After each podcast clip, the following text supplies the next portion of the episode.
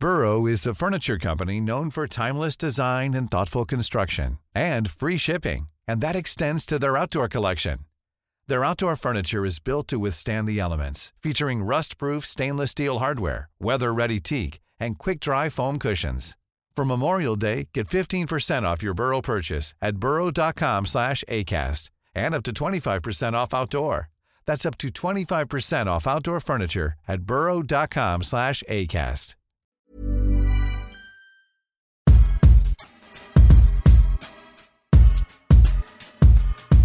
Well, hello and welcome to Food for Thought, a podcast gabfest for a multiracial mix of queer writers gather around the table to talk about sex, identity, culture, hmm. what we like to read, and who we like to read. Food for Thought, where Joe's farts are technically a hallucinogen. That is ac- like everything I do, they are 80% rose.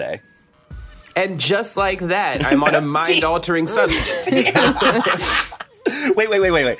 Is, is anyone watching? And just like that, has anyone seen the first? I saw the first two episodes. I saw the first two episodes.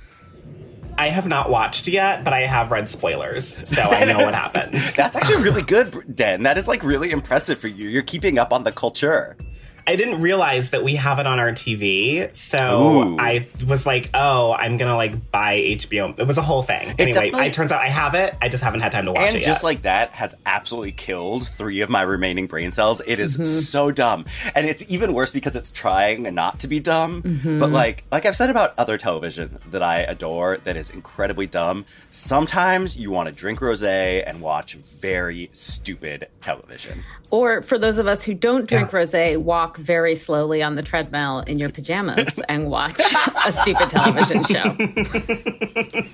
I'm going to admit this to everybody here. I am the den of Sex in the City because I've never Wow. e- ever seen an entire episode. Oh, a gold star. Teebs. wow, wow. I've seen I've seen the clips online. I know the gifs or the gifs or whatever. I, I I know the important cultural touchstones, but I have never really engaged with that This is franchise. this is the straightest thing you've ever admitted to, Teebs. I, I have to say. I think you should maintain your purity though, because it's like a window that has closed. Because I actually think the mm-hmm. new version mm-hmm. is pretty much exactly as dumb as it was in the 90s, but we were all dumber in the 90s, and so we've aged out. 100%. Mm-hmm. Uh, I think the thing about it is, is that you know, Sex in the City in the aughts in the '90s was like horrible, biphobic, transphobic, had some real issues. But uh, the show is just not capable, I don't think, of really addressing those issues and doing better. Nope. Um, and I think the fact that No. they're trying to um, is like almost worse than not trying to, pretending that never happens. Yep. Yep. I feel like I got the feeling watching it like I do in like a diversity training when the white person is like, but I know I'm racist, so therefore I can't be racist. See? Give me a cookie. Mm, mm, mm. Yes. I feel like every time I watch like a clip of it, because again, I haven't watched it, although I will watch it. I'm super excited about the fashion. I love Nicole Ari Parker. It's going to be great. Like, I can see when they're talking to one of the characters of color, it's like I can see all of that mm-hmm. in their mm-hmm. face. In their eyes, their diversity training, their this is important. What you have to say is important. Like it is, it is, ve- it is very the help. You was Yes. kind. You was Yes. smart. You was Yes. important. I will say that um, all of the very intentionally included of color characters are also giving the best acting in the show. And also Sara Ramirez is fucking hot as per usual. Mm-hmm. Mm-hmm. I remember going. I remember going over to my cousin Cece's house because he uh, had HBO, and I always thought like, oh, that's like the that's like the nasty Oh, right, network, right. right? And I remember seeing Sex and the City. Oh my god! And I pressed it, and I was like, oh no, this isn't what I thought it was. What about? And I was like. Oh, but like up next is our list. Maybe that's gonna get a little cheeky. And, you know. Teebs, get us out of here. Introduce yourself, please. Uh, what is up? I am Tommy Teebs, Pico, Indigenous American poet, screenwriter, TV writer, and I will say I am now a hot sauce aficionado. I wasn't before, but I had a recent uh, head cold, and I've been watching hot ones on YouTube incessantly, and I was like, everyone on that show, when they start eating hot sauce, they just, like, snot just pours from their head. So I started eating a shit ton of spicy stuff, and it, my congestion was a thing of the past. I, you know, Tommy, I need some good hot sauce recommendations actually. So we're gonna, you're gonna give me some. Um, I'm Den Michele Norris, and I'm a reader, a writer, and a former figure skater. And quite simply, I am doing my best to stay COVID free in these streets. It is Ooh, it's it's, rough right now. It is tough out there, but I am doing my best. I am masking up again everywhere I go. We will see what happens. Um, and this is just my friendly little reminder to everyone to stay safe. We are still in this thing. We are still in this thing. It won't go away. I am Joseph Osmundson, scientist, nonfiction writer, and everybody's like, I feel like there's a, the feminist killjoy. I'm like everyone's COVID killjoy. Um, that's that's what I do for my friends and family.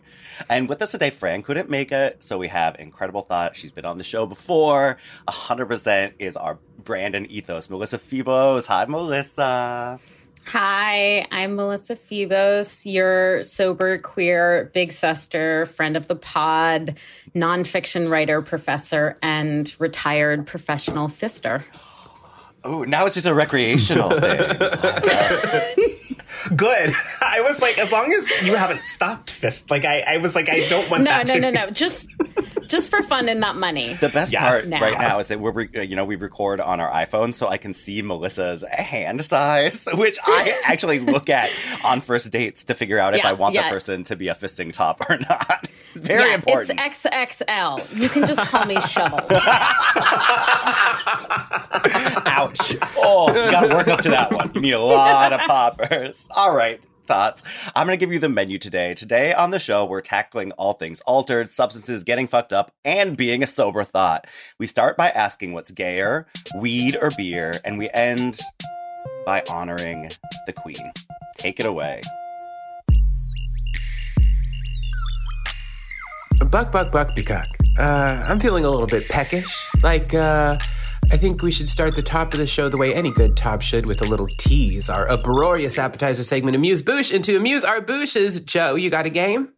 I do have a game. It is one of our classics. It is disgusting. It is homophobic. It's homonym. So a homonym obviously is words that sound alike. And in a homonym, we take a bunch of words that actually don't really sound alike. And we decide uh, of the list, which is the gayest. Not the best, the gayest. Are we ready to play? Absolutely. Let's do this. We're doing a substance a substance uh, edition for this week's substance theme. All right, first up, weed the drug, weeds the TV show, weeds like the plants in the garden, and Weird Al Yankovic. I think the the persistence and the annoyingness of weeds in the garden makes that the gayest. But we also the persistence and the annoyance of Weird Al Yankovic. I mean, I was going to say. Also, if anyone is like queering a genre, it's, It's Weird weird. Al Al. Yankovic. That's true. That's true. wait, it is is he an honorary gay straight person? Is that how that works? He's also I don't know. he's We're like, Do we want we don't him? want we don't him. want him. I don't. he's I do have to say he's also But that's also gay. Yeah.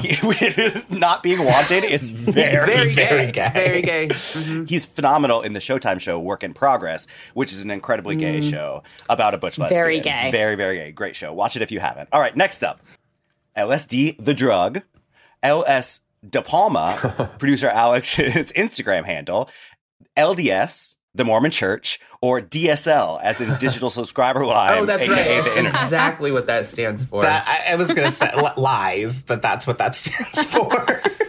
As an owner of plump, juicy DSLs, Same.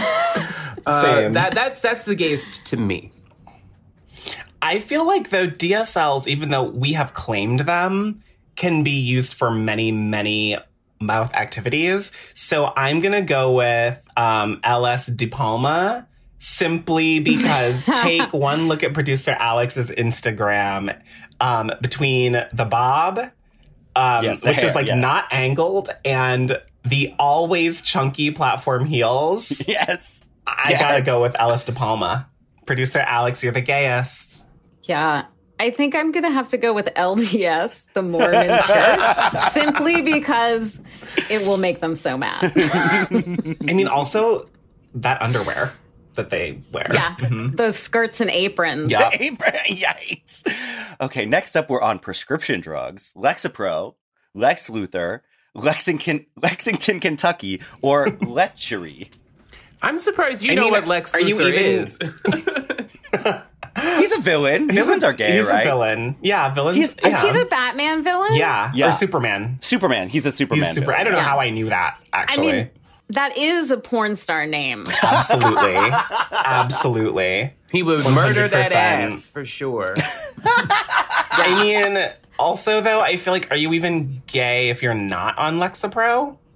True. So- no, very true. No, Good point. No, I think I feel like gay is gay is like uh, doing ketamine, and queer is Lexapro. Lexapro is the queer drug. You're All the right. Queers, the You're gays right. I know are, are not on Lexapro. The queers I know are sucking up Lexapro like the world supply uh, With their uh, DSLs. Thought Thought Kenya and I always always talk about what the world is going to be like when the Lexapro runs out. Oh, It's not going to be good. It's going to be like August in New York when all the therapists go on vacation. we're all just roaming the street in a cold sweat with no true. idea what to do. Yeah, I definitely. I mean, lechery is almost two on the nose. Yeah. Like, it's the original lechery. Next up, Rose the wine, Rose the d- drag queen, Rose the couleur, off pink, Rose as in rose plants, or Rose from Golden Girls. Hands down, Rose from Golden Girls for me. I mean, she lived in a lesbian separatist community. So, Yeah. In Florida in the 80s. right. I just, we wouldn't last a minute. I feel like she never knew what was going on, which is very gay. Mm-hmm, Not getting the joke, never knowing what's going on, just generally floating from room You know. to room, clueless, very gay. Yeah. Mauve sweatsuits. Come on. And then you find out that she's a slut. yes, you do. That's right. You know, and much to Multiple times a day. yeah, Blanche is like taken aback by how much of a slut Rose is. So I You love, could that's be what a they call slut it. for one man. That's what they call a twist. Next up, we have a few more. Next up, hard seltzer, hard cider, harder as in the New York City dance party, or getting hard. I'm going to say hard seltzer because it's has fewer calories. it really does. When it says yeah. 90 or 70 calories and no sugar, I'm like, I know who this is for. Mm-hmm. Yeah. and it's not straightening. No. Hard cider, on the other hand. Yeah. I agree. Wow, is that is that it? Is that a consensus? Wow, that's that was fa- that's our fastest homonym ever. Judge, judgments made. Okay, next up, my middle name, which is Shannon. Molly Shannon, as in the woman who was on SNL, the gay lawyer and activist Molly McKay, or Molly the drug. I think because I I do know somewhere in the depths of my existence I was aware that your middle name was Shannon and yet I forgot. And it is so stark. I think that's gay for me. Yeah, it really it stands apart. Yeah, that's it. I did not know. I didn't know that your middle Dan, name was really? Shannon. Mm-hmm. I Wow. don't think so. Oh, Although I am the I rose was- of this group, so I could have forgotten. But I was mocked relentlessly growing up for having a girl's middle name. Relentlessly. Who knows people's middle names though? Oh, but that's the thing is people Yeah. would find out. It would be like on some school It's like document, in the and then everyone yearbook. would, Yeah. and then like it would get mm-hmm. around, and then they'd be like, "Oh, he's such a fag. He has a girl's middle name," and I was like, I'm, I'm a fag you're for like, different reasons. exactly, exactly. so th- actually, the gayest thing on this list is the fact that it fully turned into my therapy session. Right now, we are reenacting in order to mm-hmm. undo right. childhood trauma. Childhood trauma is so gay. Mm-hmm. That's All right, right. last on the list, we have Pills, Alanis Morissette's Jagged Little Pill, or Alan Cumming. We wa- we worked our way into that one. I got very tired writing this last night. Okay, Well- leave me alone. it's it's not the 90s masterpiece jagged little pill which is indeed a masterpiece but it's also a very straight it is very masterpiece. straight. Really? so i cannot vouch for that. I actually find so maybe it's because uh, as as a little boy driving in the car, but as a teenage boy driving in the car by myself and singing along. To, about the men, you know, singing the woman's part about Yeah. the men actually felt like a really gay liberatory moment so for me. once again joe wins the game The gayest childhood. Wow. Does wow. she go down on you in the theater? Oh my god. I mean, Alan Cumming's pretty gay. His last name is Cumming. He is He's extremely, extremely gay. gay. I think pills uh, are gayer than Alan Cumming, though. I Pills do. are very gay because the Pills other are thing about super pills gay. is they can be anything, right? They can be prescription pills that you need to stay alive, or they can be a lethal dose of ketamine. You know, you're really like, Yes. is it a horse tranquilizer? Is it a depression drug? It's everything and nothing all at the same time. Pills. I will. That's right. I will never forget on our first food for thought sleepover, like retreat, when I woke up and Joseph Shannon Osmundson was Oh my God, passed no. out on the cot, surrounded by pills and pill bottles on the floor around them. Oh, Valley of the I Dolls. know. Accurate. That was the other thing I was going to bring up is that calling pills dolls is also a thing. So that's very Yeah. gay. It's very gay. Yep. Yep. Oh, that was fun, I guess. Uh, thank you all for playing so very much. I think it's time we get to the meat of our discussion, the thought process spelled T H O T. T-H-O-T. And uh, to sling our sausage patty this week is Joe.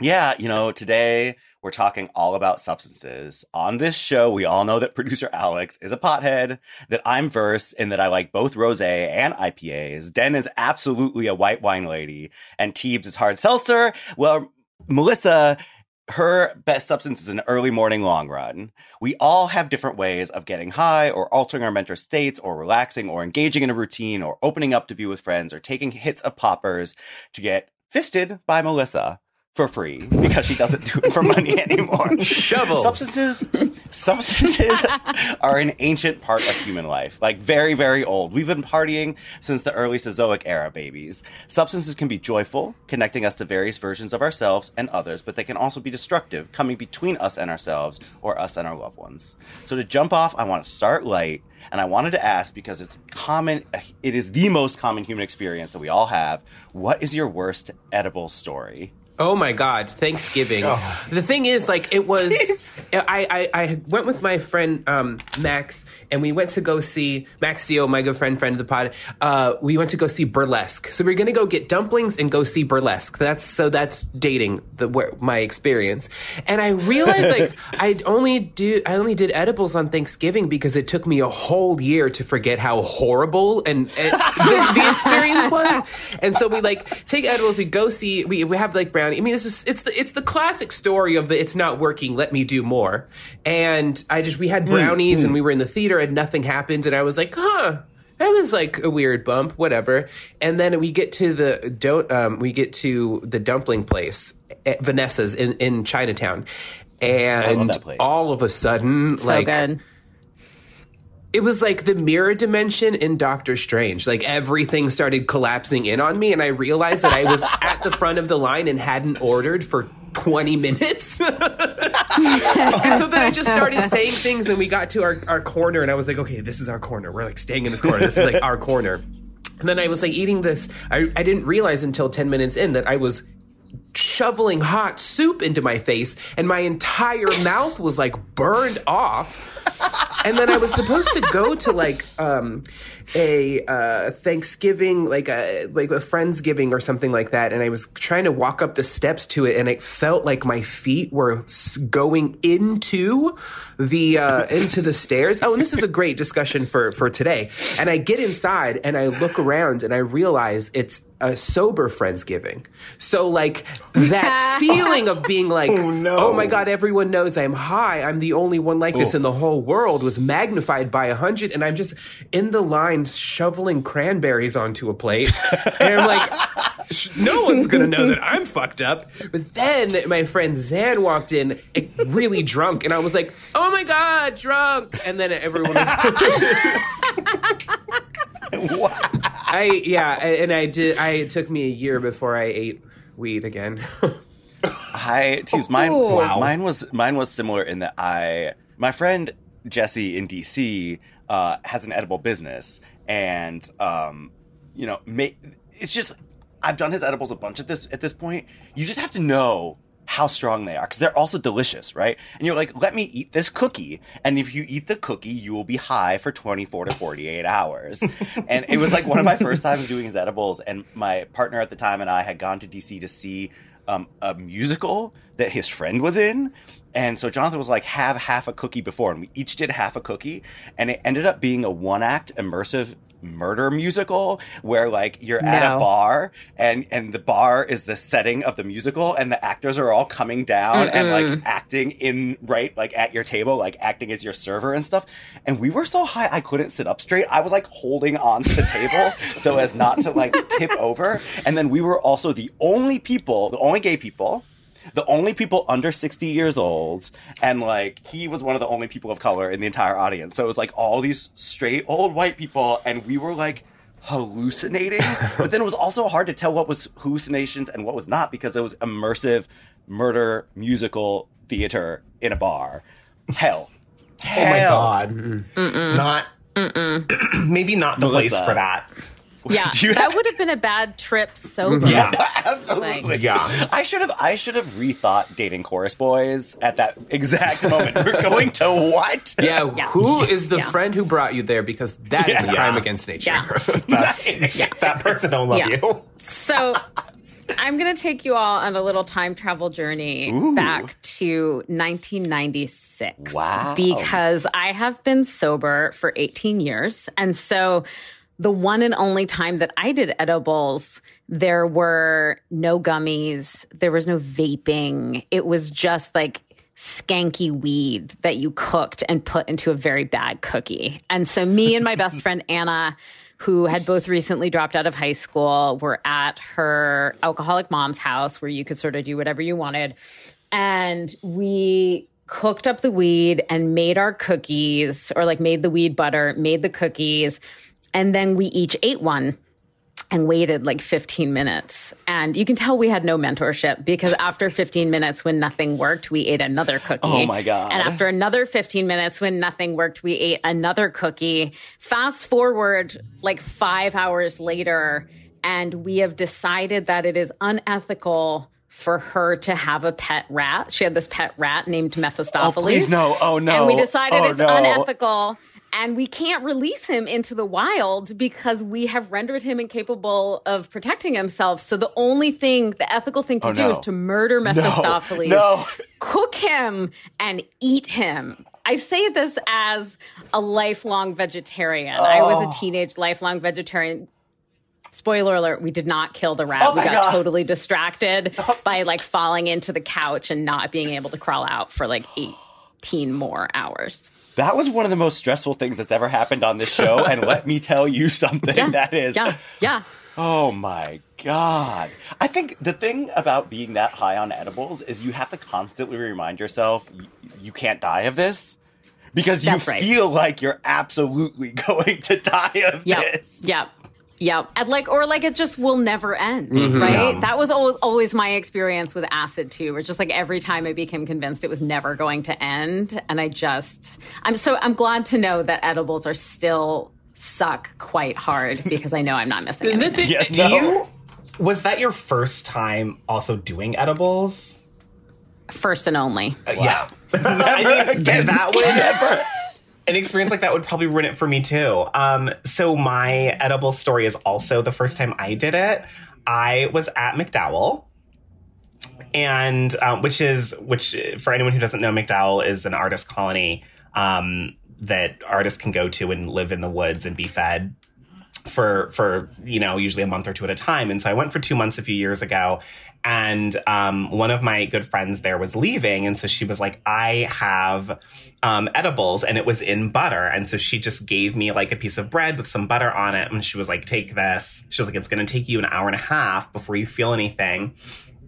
I waited a good hour and a half, felt nothing, really wanted to be high, had some more.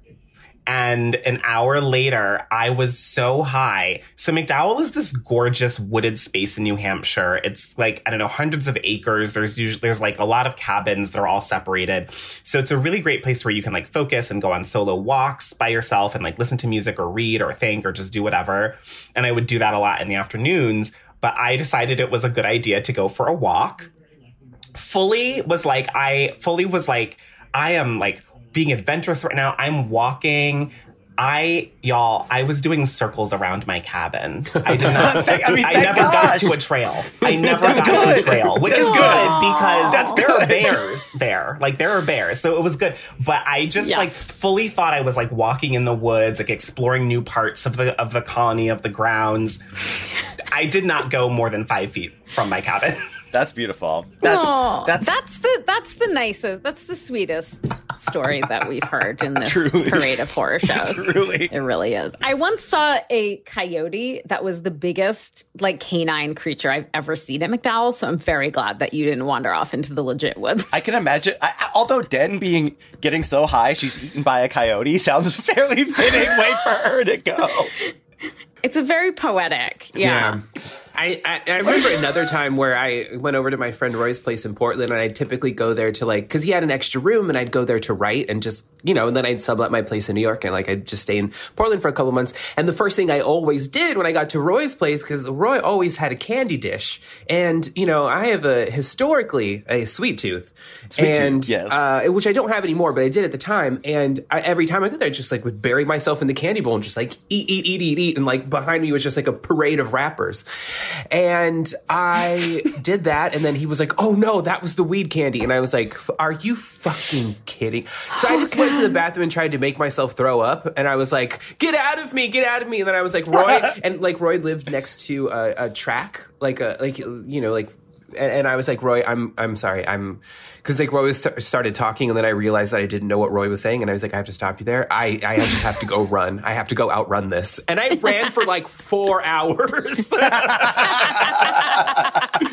I have to go outrun this. That's me in depression every afternoon. Yep. And I Yep. and I I never beat depression, but she stays away. I, I have a question. I feel like we initially wanted to have this conversation because we were all so curious about the relationship between queerness, queer spaces, and substances.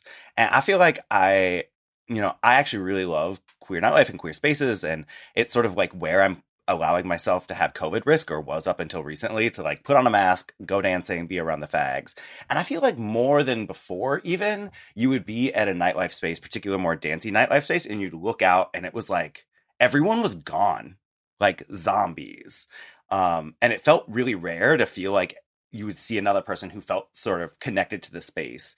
Do y'all feel like there's a connection between queer nightlife or queer spaces and then substance use or sort of getting high? Yeah, I mean, yeah, queer everything and and getting high. I mean, you know, I think there's like a unique trauma attached to being queer and like, you know, when you feel like you have something that can help you outrun to, to say this again, but to sort of outrun the trauma or the pain or the fear or whatever it is that's bored itself into you. I mean, I feel like uh, every queer person is vulnerable to substances like that. But then also, like, sometimes, I don't know, like, my friend Ma has been telling me dispatches from New York, and it sounds like people are just going ape shit over there.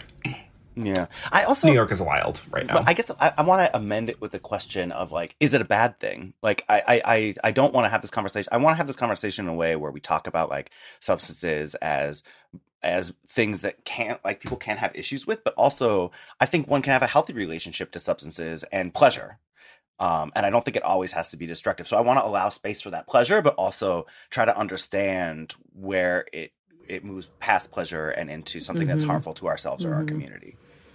I can definitely, you know, with the sort of caveat that I definitely, I'm the person here, I think probably whose using of substances veered into the most problematic area. And I had to, I used it all up by the time I was 23. I'll say that. Um, but prior to that, there was like a period of years where I wasn't addicted. I was just a user.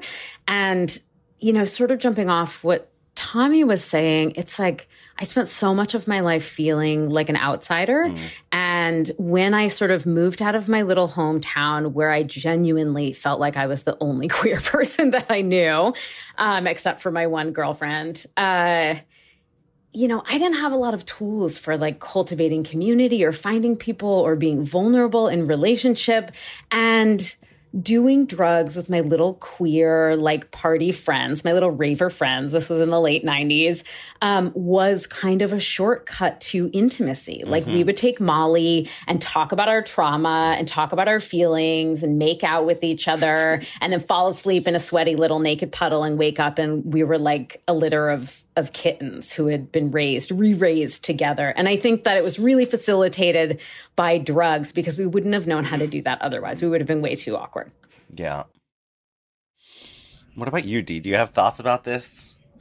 I mean, I do. I feel like it's really, I'm not, I don't feel like I'm an expert in any of this, but I feel like it's really interesting because, like, such a big part of queerness is just feeling at odds like especially early sort of early on you know sometimes before you have language for it or before um before you've accepted it even if you do have language for it it's like feeling at odds with everything around you all the time. And so i think that so much of the the link um comes from just like we're often striving to find something anything that makes us feel more comfortable that makes us feel less at odds with everything around us all all the time. But I also think that, like, a lot of times the sort of willingness to go about things in a different way or to rethink things or to reframe things that that is a part of like healthy queer identity and a part of just moving through the world is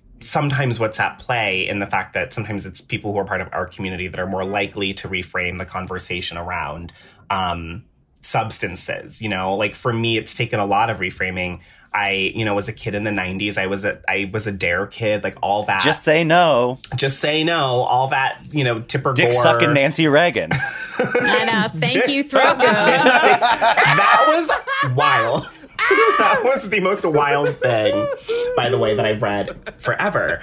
Um, or not not forever, but in a long time. That was pretty pretty extraordinary. I was like, wow, now we know why. Mm-hmm. Yeah, so many questions were answered by that. Anyway, but the point is that like I grew up, you know, in that context, in that mindset, and you know, I grew up in a middle class black family, and there's so much in that space around the fear of drugs because at that time, like there was no thought about I mean there there were people thinking this but there was no thought in my context in my family about oh like there's maybe a reason why drugs are ravaging the black community in the way that they are. It was just we have to do everything we can to keep our kids off the streets safe from you know all the things that white people are telling us are the are the reasons why black people are suffering right? And it was like drugs and gang violence. And so when you're in a context in a family that sort of fought against all of these odds to get to this place where like they were comfortably middle class and they could they were like we're sending you to private school so we so that you're not near these kinds of influences.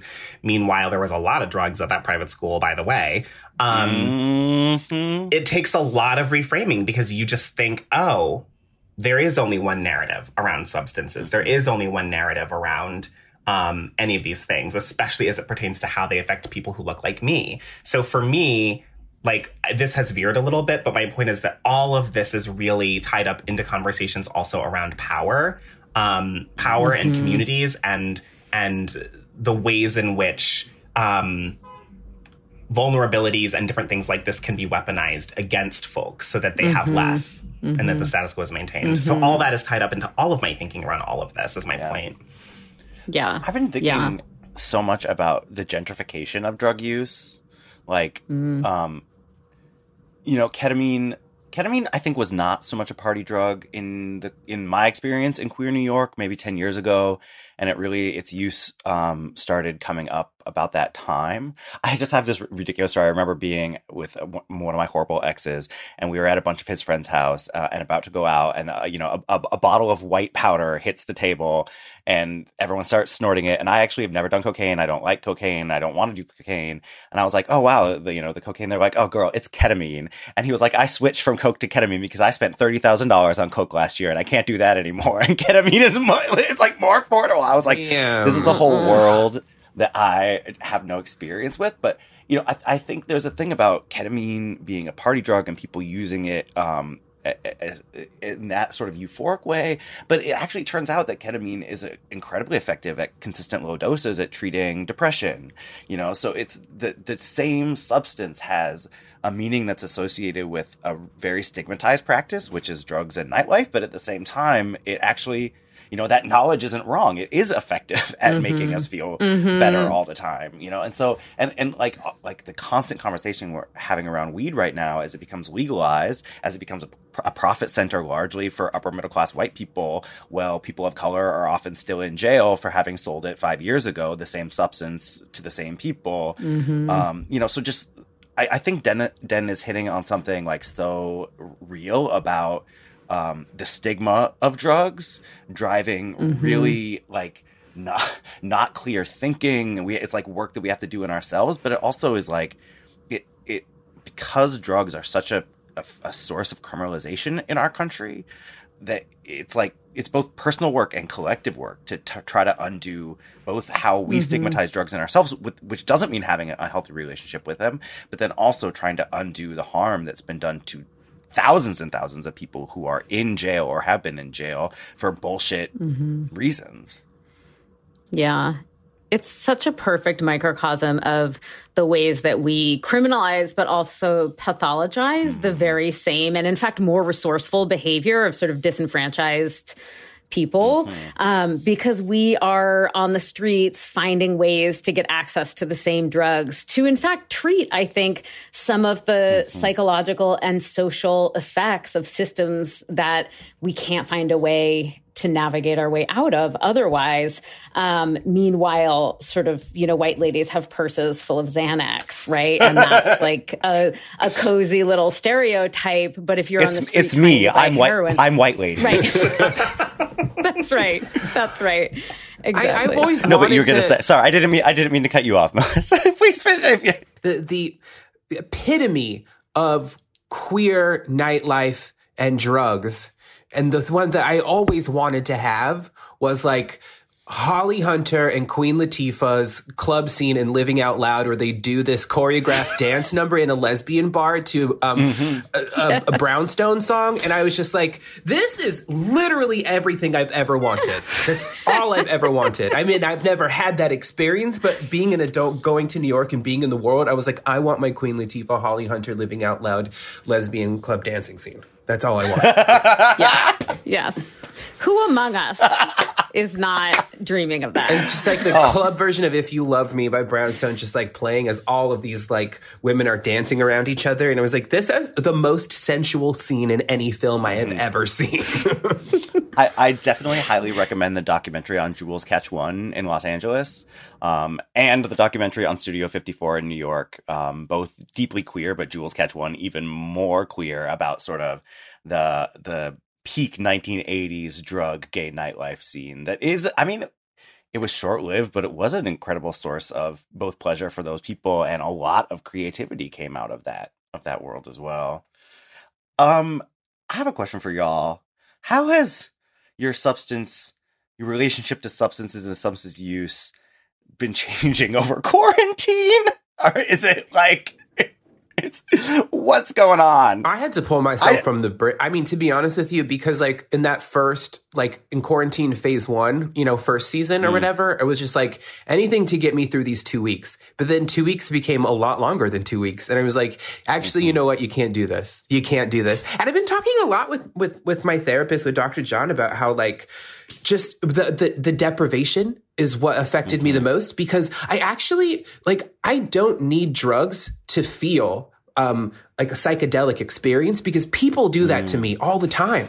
Like being with people, having a great conversation. You know what I mean? Or like I remember mm-hmm. when like I like first hung out with Jenny Zhang and we just like instantly fell into platonic love, and it was just like mm-hmm. this is I don't need anything. Like there's something about like my interaction with people that gives me that hit of whatever, and that's really mm-hmm. what I mm-hmm. was dealing with. Was like my the absence of people had shut right. off some chemical process in my body. Yeah.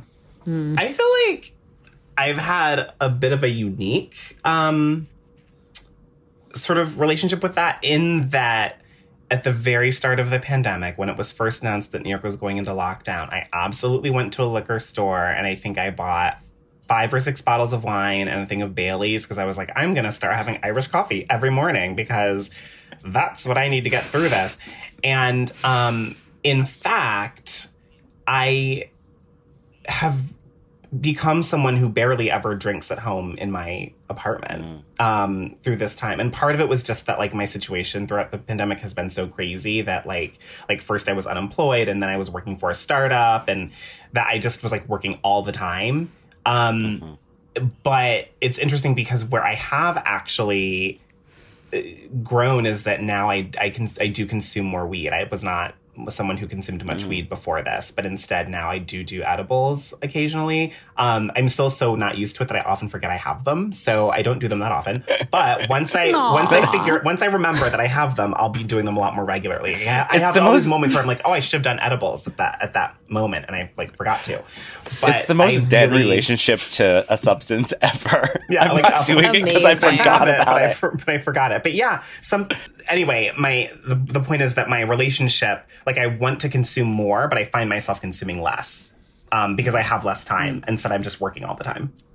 I'm so jealous right now because if I could ever have forgotten that I had any drug in my house, like I would still be able to do them. I, you know, uh, I haven't, I haven't uh, used a substance, as I said, in 18 years, but I will say it's sort of a weird, different perspective is that I go to recovery meetings that you've probably heard of. Um, and all of those very quickly figured out the Zoom platform and moved online. And there were people hitting bottom, crawling their asses into my Zoom recovery meetings like nothing I have ever seen. So many people were like, "Hi, I've hit bottom.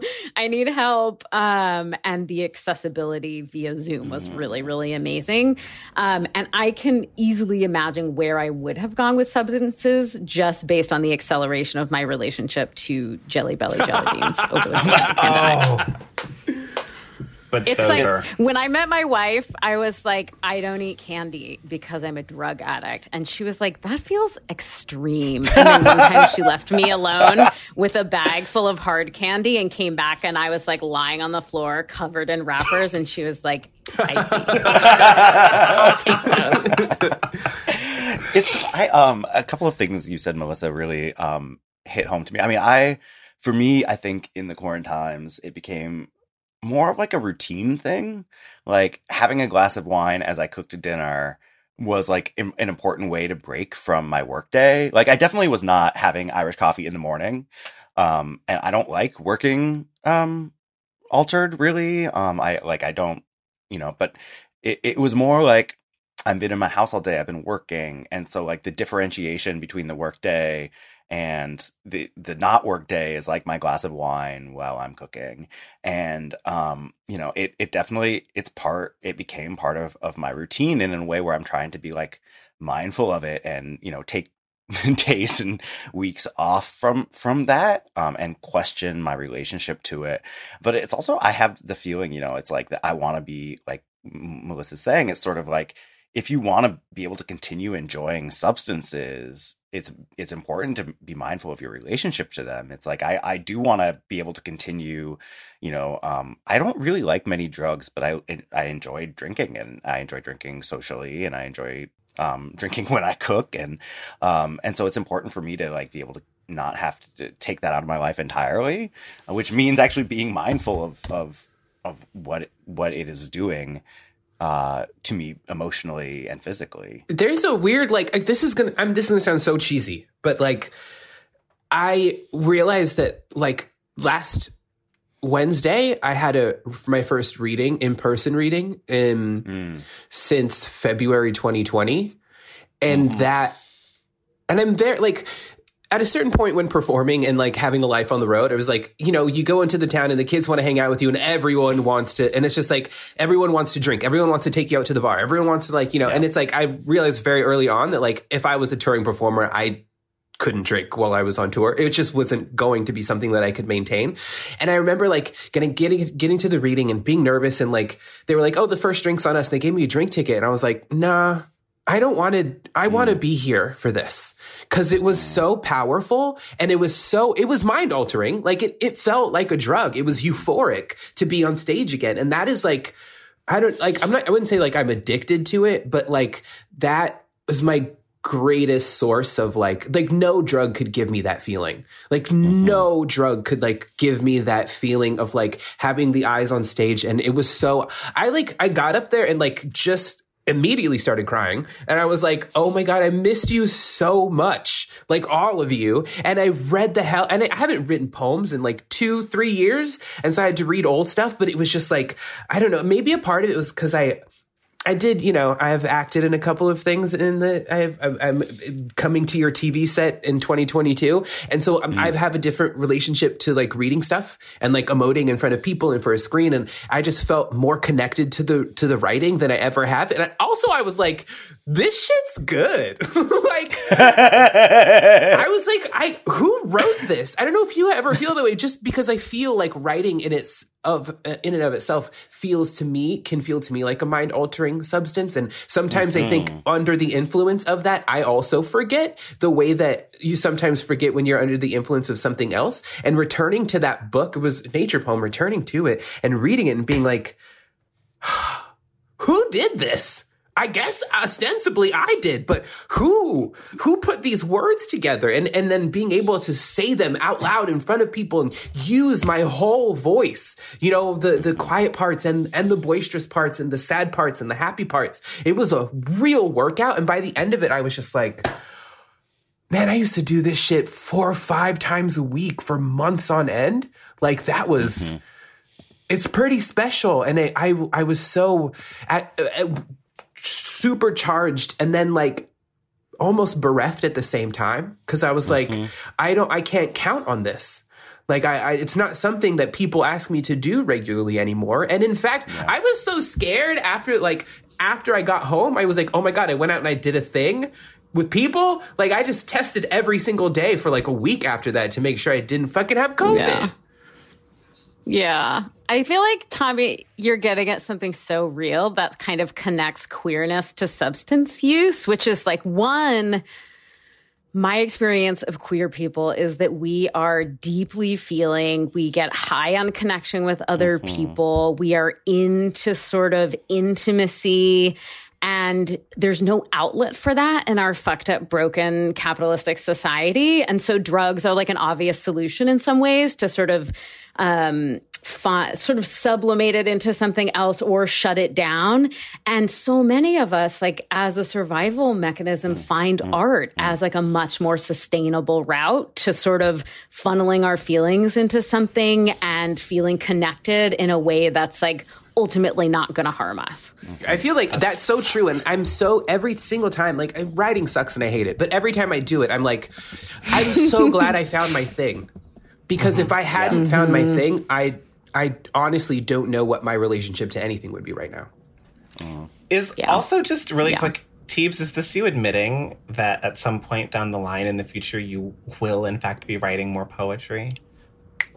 It's it's happening. It's going to happen. Um, no, I'm sorry. I, I need the books. I'm sorry. It, it, sounds like rekindling to me. I'm I'm a little bit too um, uh, intimate with my new lover that is writing for television, and and that lover pays a lot of attention to me. So, Benj, we speaking it into existence. Yeah, that's a that's a wealthy lover, so no one could blame you. Sugar, sugar daddy, pretty much. Yeah. you know, after that meal, I'm feeling full, but like I could fit one more thing inside of me. Den knows how I feel. Den, to, you know what? Oh, no. You know what, Den? What, you know what, Den? Why don't you just, you know, why don't you just. That sounded like a fart, Den. that really was fart like. Trying to recover, why don't you put the cherry on our top, D? Um, well, you know, I love putting a cherry on a top. I, sorry, I, I just like, I just make a sound. I never know what it's going to be frankly. I, I never know. But um, anyway, so today um, it's sort of a non traditional dessert. Um, we are actually going to talk for a few minutes about um, the lum- luminary um, writer, intellectual activist Bell Hooks, who we learned passed away yesterday. And Bell Hooks, Bell Hooks is a person whose name I didn't hear until college, which would surprise no one. Um, but in college is where I began uh, my exploration of of her sort of work, and that's where I began to understand the intersection with blackness and feminism um, and queerness and these things as being really systemically oppressed. And I want to just sort of um, start with this quote. There's many quotes from many pieces of writing that Bell Hooks has done that um, mean a lot to a lot of us for many different reasons. We've heard Fran uh, quote Bell Hooks on the show many times, actually too, um, and so we've probably said this quote, but it's really, really important to me because it, be, for me, it began to give me language for how I understood myself and my identity around um, at that time identifying as a gay man and and sort of thinking through how that fit in with my sort of politics. Um, and that's this quote that again is pretty famous: "Queer not as being about who you're having sex with, that can be a dimension of it, but queer is being about the self that is at odds with everything around it and has to invent and create and find a place to speak and to thrive and to live. Um, I think that that quote kind of sums up a lot of what we've even talked about in today's episode as well. This idea of always being at odds with the context around you, that that's what queerness really means, and finding a way to sort of fix that situation. And a lot of times, what I feel like this quote sort of gets at is that a lot of that work begins internally, but then you have to turn that work and that focus outward to the systems that are there. And that's where Bell Hooks was so extraordinary because it was like, she did that internal work and then did all of this external work for everyone, for the world around her. Um, and it's just an enormous, enormous loss um, that a lot of will leave a lot of us feeling bereft. But um, we get to have all of the work that she did, both the activism work and the, the literary work, um, as guideposts for our future. And so there's mm-hmm. blessing in leaving a legacy. So I wanted to say that too. I was going to be like, who do you want to go around and share a favorite Bell Hooks quotes? But that was mine. You already took it. Sorry, Teebs. I um. It's so good. Melissa, no, Melissa, go ahead. I was just going to say, yeah, that is my favorite. And as you were reading that quote, Dan, I was thinking, like, that is the common denominator at the core of every little conversation we've had in this hour, and maybe like most of the conversations in my entire mm-hmm. life. And I would also say that, you know, there are a lot of thinkers and activists and feminists, and particularly Black women feminists, who have changed my thinking and my writing and my life. And Bell Hooks in particular, like, just the spectrum of her work it is so intimate like the mm-hmm. the record the archive that she's created of her own journey as an individual mm-hmm. through relationships with men through domestic abuse situations mm-hmm. through black girlhood all the way through sort of being um, becoming an activist becoming more of an artist and she kept that like vulnerable intimate like yeah transparency about her own process, which feels like such important role modeling right now. Yeah. Like she also taught me how to be a teacher. Teaching to Transgress was the first thing I read of hers. Yeah. And like I still like have no top on my head because she blew it off so far. Yeah, Teaching to Transgress is one of my favorite books of hers. And it's definitely, I mean, everyone reads all about love and they should, but anyone who's a teacher or thinks about teaching should absolutely read Teaching to Transgress to try to understand the the the possibility of the classroom, the the the the the, question that that space opens up, uh, and for changing the lives of youth and everyone. Um, I want to, you know, I've actually, um, I've been really emotional about this one. Um, I, I did, I actually got to meet Bell once through, um, friend of the show and my good friend Darnell Moore. Uh, and when I found out she passed, later that day, um, someone who was with us that day actually posted a picture to Twitter and tagged me in it, and I didn't know that a picture existed uh, of me with Bell, and so that was really, um, really, really emotional. And the, and the one thing that um, you know I know from having met her briefly and from Darnell and from her other close friends, Bell was funny, um, and she was a thought spelled how. T H O T, um, you know, she was, she was a, I, I think it's so easy when someone are such titans of thought to forget that that, that they were Bell was also an incredibly generous and funny and um, lighthearted individual and was lovely to be around and made people feel, you know, when you meet someone like Bell Hooks, you feel kind of like, like literally like everything you're to say is to be so awkward. And she just took all of that away. She was just like, just like such a lovely person um, to be around. And I just, I do want to read one quote um, of hers uh, before I say my final thing because this is a quote. It's, you know, sometimes you read a book and you read a quote where you're like, oh, well, that explains my entire first 18 years of life. Uh, and the Bell Hooks quote that did that for me was that the first act of violence that patriarchy demands of males is not violence towards women. Instead, patriarchy demands of all males that they engage in acts of phys- uh, of psychic self mutilation, that they kill off the emotional parts of themselves. If an individual is not successful in emotionally crippling himself, he can count on patriarchal men to enact rituals of power that will assault his self esteem. And like, that was just my entire childhood in a working class town. I was very incapable of, of turning off my emotional self, and violence was enacted upon me, both psychic and physical over and over and over again for that reason and that like reading that one dumb paragraph like healed me. It, made me understand that violence and conceptualize it and understand in a more explicit way that it wasn't my fault, that it was actually my gift, the gift of queerness that I had in me that refused that I refused to dehumanize myself, and that's why um, I had those ex- you know experiences. So um, I, I really I've been thinking so much about Bell since she passed, and I really just hope no one knew she was sick except for those close to her that that as she transitioned out of life that she just could feel all of our love and appreciation that she knew um, and transitioned out of life with all of us holding her um, in the way that I think we are now. I just I cannot appreciate someone's work and personhood anymore. Amen. Well said. Yeah. This episode of Food 4 Thot is made possible by the generous, unequivocal support of Rose and our new home at Stitcher. Our producer mm. is Alexandra De Palma. Subscribe, rate, and review us five stars on iTunes. My name is Tommy Teebs Pico. You can find me at Hey Teebs, H E Y T E B S, on Instagram because I deleted Twitter.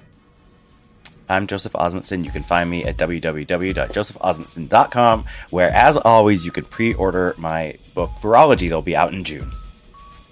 And I'm Den Michelle Norris, and you can find me on Twitter and Instagram at the Den Michelle. Um, and you can follow or become a member of Electric Lit, where I am the editor in chief, and find a lot more of my work and my thoughts around writing and literature there. And I'm Melissa Febos, and you can find me on Instagram and Twitter at, at Melissa Febos. And I have a new book coming out. It's called Body Work uh, The Radical Power of Personal Narrative. So, if you need a pep talk for your memoir mm-hmm. um, and about how to expunge the internalized voices of white supremacy and patriarchy so that you can finish your book, um, you can pre order it wherever books are sold. Mm. Find us on Instagram as Gay Sluts Who Read and join us on Facebook and Twitter at Food 4 Thot Pod. And finally, send your questions, thoughts, concerns, and dick pics. Dick pics. To thoughts at foodforthoughtpodcast.com. As always, that's food, the number four, and thought spelled how? T H H O T. That was so bad. oh, mwah, bye all. Oh, bye God. all.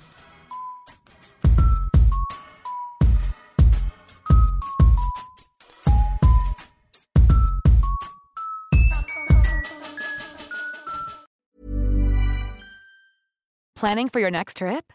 Elevate your travel style with Quince. Quince has all the jet setting essentials you'll want for your next getaway, like European linen, premium luggage options, buttery soft Italian leather bags, and so much more. And is all priced at 50 to 80% less than similar brands. Plus, Quince only works with factories that use safe and ethical manufacturing practices. Pack your bags with high-quality essentials you'll be wearing for vacations to come with Quince. Go to quince.com slash pack for free shipping and 365-day returns.